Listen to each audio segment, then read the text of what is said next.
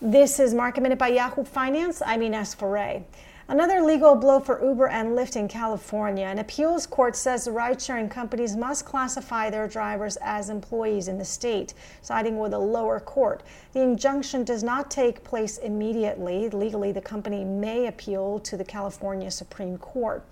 Lyft came out with a statement saying this ruling makes it more urgent than ever for voters to stand with drivers and vote yes on Proposition 22. This is a measure on the ballot for November, which voters can decide on, which would allow ride hailing and food delivery drivers to continue as independent contractors while giving them limited benefits. Bloomin' Brands posted a narrower than expected loss for its third quarter with an adjusted loss of 12 cents per share. Same restaurant sales were down an average of almost 13% across all Blooming restaurants. Its off premise order remains a priority as a growing channel. The company's overall sales, of those sales, 39% are off premise orders. And in September, the company lowered menu prices at Outback Steakhouse with larger portions.